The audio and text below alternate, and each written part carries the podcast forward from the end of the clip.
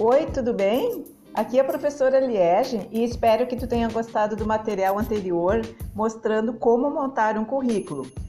E eu fiquei de responder para ti algumas perguntas que são frequentes das pessoas fazerem ao montar o seu currículo.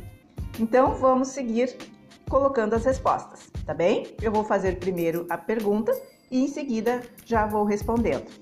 Primeira questão: coloco foto ou não? Não. Por quê? Porque além de do arquivo ficar mais pesado de abrir e normalmente a foto pode acabar ficando um pouco distorcida. Outro ponto: o recrutador irá pesquisar sobre você nas redes sociais e lá ele certamente vai encontrar alguma foto sua. Ah, tem uma dica para escolher qual a melhor foto, ou algumas dicas. Mas resumindo, uma foto onde você está sorrindo e que passe profissionalismo. Segunda pergunta: coloco a pretensão salarial no meu currículo? Também não. Não tem necessidade de falar sobre números no currículo, mas se for para alguma vaga em específico e o recrutador pedir que tu envie no teu currículo com essa informação, aí pode colocar o teu último salário ou o salário atual. É importante que tu deve colocar entre parênteses a palavra negociável.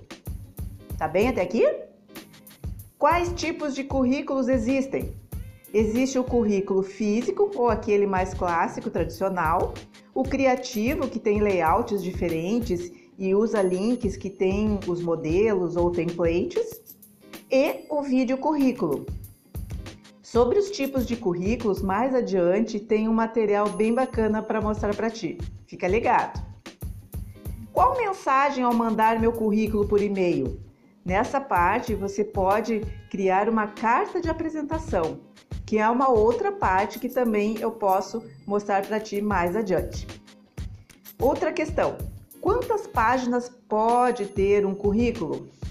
Olha só, o mais importante não é o número de páginas, mas sim que o currículo tenha o teu objetivo profissional, tenha o resumo das tuas qualificações e que você coloque até teus três últimos cargos, caso você tenha essa experiência profissional. Agora, se tu for um profissional que tem mais de 4, 5 anos, fica um pouco difícil ter o currículo somente com duas páginas. Então, é natural que tenha uma, duas páginas. Devo levar meu currículo impresso na hora da entrevista? Sim, tu pode levar. Mas pense sempre na questão ecológica, no desperdício de papel.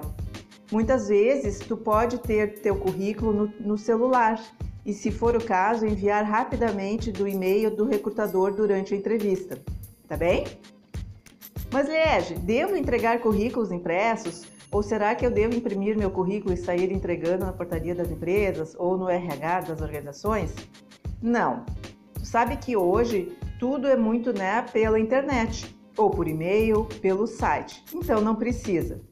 Mas se tu é de uma área mais específica, por exemplo, na área de gráfica, aí sim vale a pena entregar, tá bem?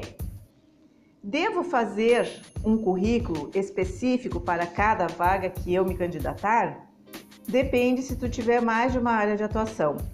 Por isso, tu vai enviar o teu currículo para uma empresa que se não tem nenhuma vaga em específica aberta, pode enviar o currículo geral, aquele que conta sobre tua jornada, as tuas habilidades diferenciais.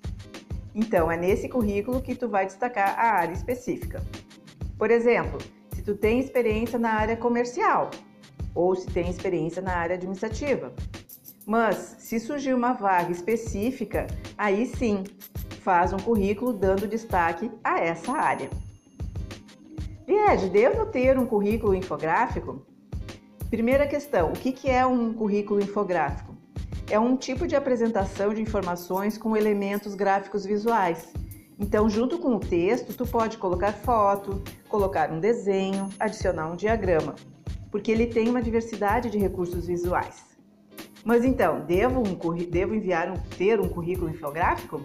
Depende. O currículo infográfico é mais moderno e tem um visual bem mais atraente do que aqueles currículos tradicionais porque tem exatamente essa diversidade de recursos, tá? Mas ele não substitui o modelo tradicional. O que, que é importante conhecer? O tipo de empresa. Por exemplo, se é uma empresa mais clássica, é conveniente que tu faça um currículo também clássico. Se é uma empresa mais moderna, contemporânea, é interessante fazer um currículo ou né, vídeo currículo, ou então esse com recursos mais visuais ou criativos. Não esqueça, as informações do teu currículo precisam estar bem escritas e organizadas, com um português impecável, sem erros de digitação ou ortografia. Outro lembrete: cuidado com o endereço do teu e-mail. Ele deve passar credibilidade, ou seja, o que, que não é que pode ter no teu endereço do e-mail? Nomes que não transmitam maturidade ou profissionalismo. Por exemplo, gatinha89@gmail.com ou então mimoso@hotmail.com. Não dá, né? Não fica profissional e muito menos interessante. Desejo que esse material te ajude bastante. Agora, se tu sabe o que colocar e também o que já não colocar no teu currículo, Daqui para frente eu fico à disposição para outros assuntos que podem ser do teu interesse, por exemplo, tipos de currículos e outros temas também. Até o próximo encontro. abraço!